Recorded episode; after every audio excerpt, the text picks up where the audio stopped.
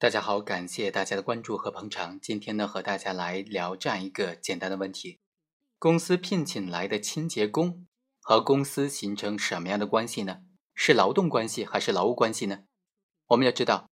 劳动关系和劳务关系对于双方的权利义务是有本质区别的，尤其是说对于这公司所要付出的成本和这个劳动者所获得的收益、所获得的各方面的劳动保障。是有本质区别的，所以啊，一旦发生纠纷，那么这个公司和清洁工之间的这个关系究竟是什么性质的关系？是劳动关系还是劳务关系呢？就成为各方争议的焦点了。我们来看看一个案例，这个案例啊，双方争议的焦点就在于说，这个清洁工和公司他们之间形成的人事关系究竟是劳动关系还是劳务关系呢？法院就认为，根据原劳动和社会保障部颁发的《关于确立劳动关系有关事项的通知》第一条的规定，用人单位招用劳动者没有签订劳动合同，但是同时有下列情形之一的，这种劳动关系就推定成立。这主要有三种情形：首先，用人单位和劳动者符合法律法规规定的主体资格；第二，用人单位依法制定的各项劳动规章制度适用于劳动者，劳动者也一直受用人单位的劳动管理，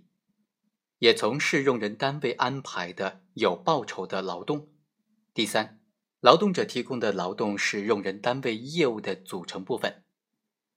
根据这个劳动的法规啊，可以发现，劳动关系主要特征在于说。劳动者和用人单位之间存在这种隶属关系，接受用人单位的管理，遵守用人单位的规章制度，比如说考勤制度、考核制度等等。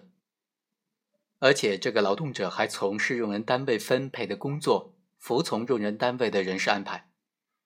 反过来，我们看看劳务关系。劳务关系呢，它是一种平等主体之间的关系，